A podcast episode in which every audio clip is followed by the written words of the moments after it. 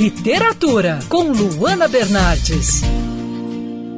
Duas personagens apaixonadas pela moda que vivem no Rio de Janeiro, mas em séculos diferentes.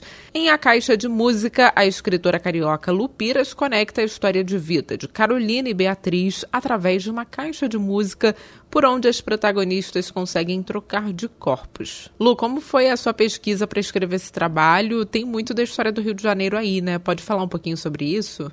O livro é um desafio para o autor, né?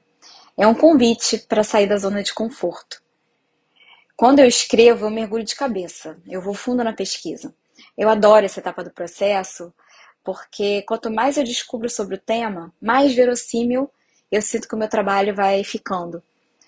É nessa etapa que a ficção e a realidade se dão as mãos. A pesquisa me ajuda a criar a atmosfera da história.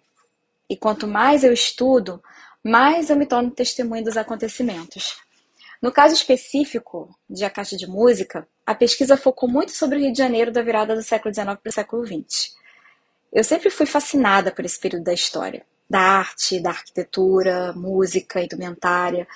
Foi um período em que o Rio de Janeiro passou por muitas transformações.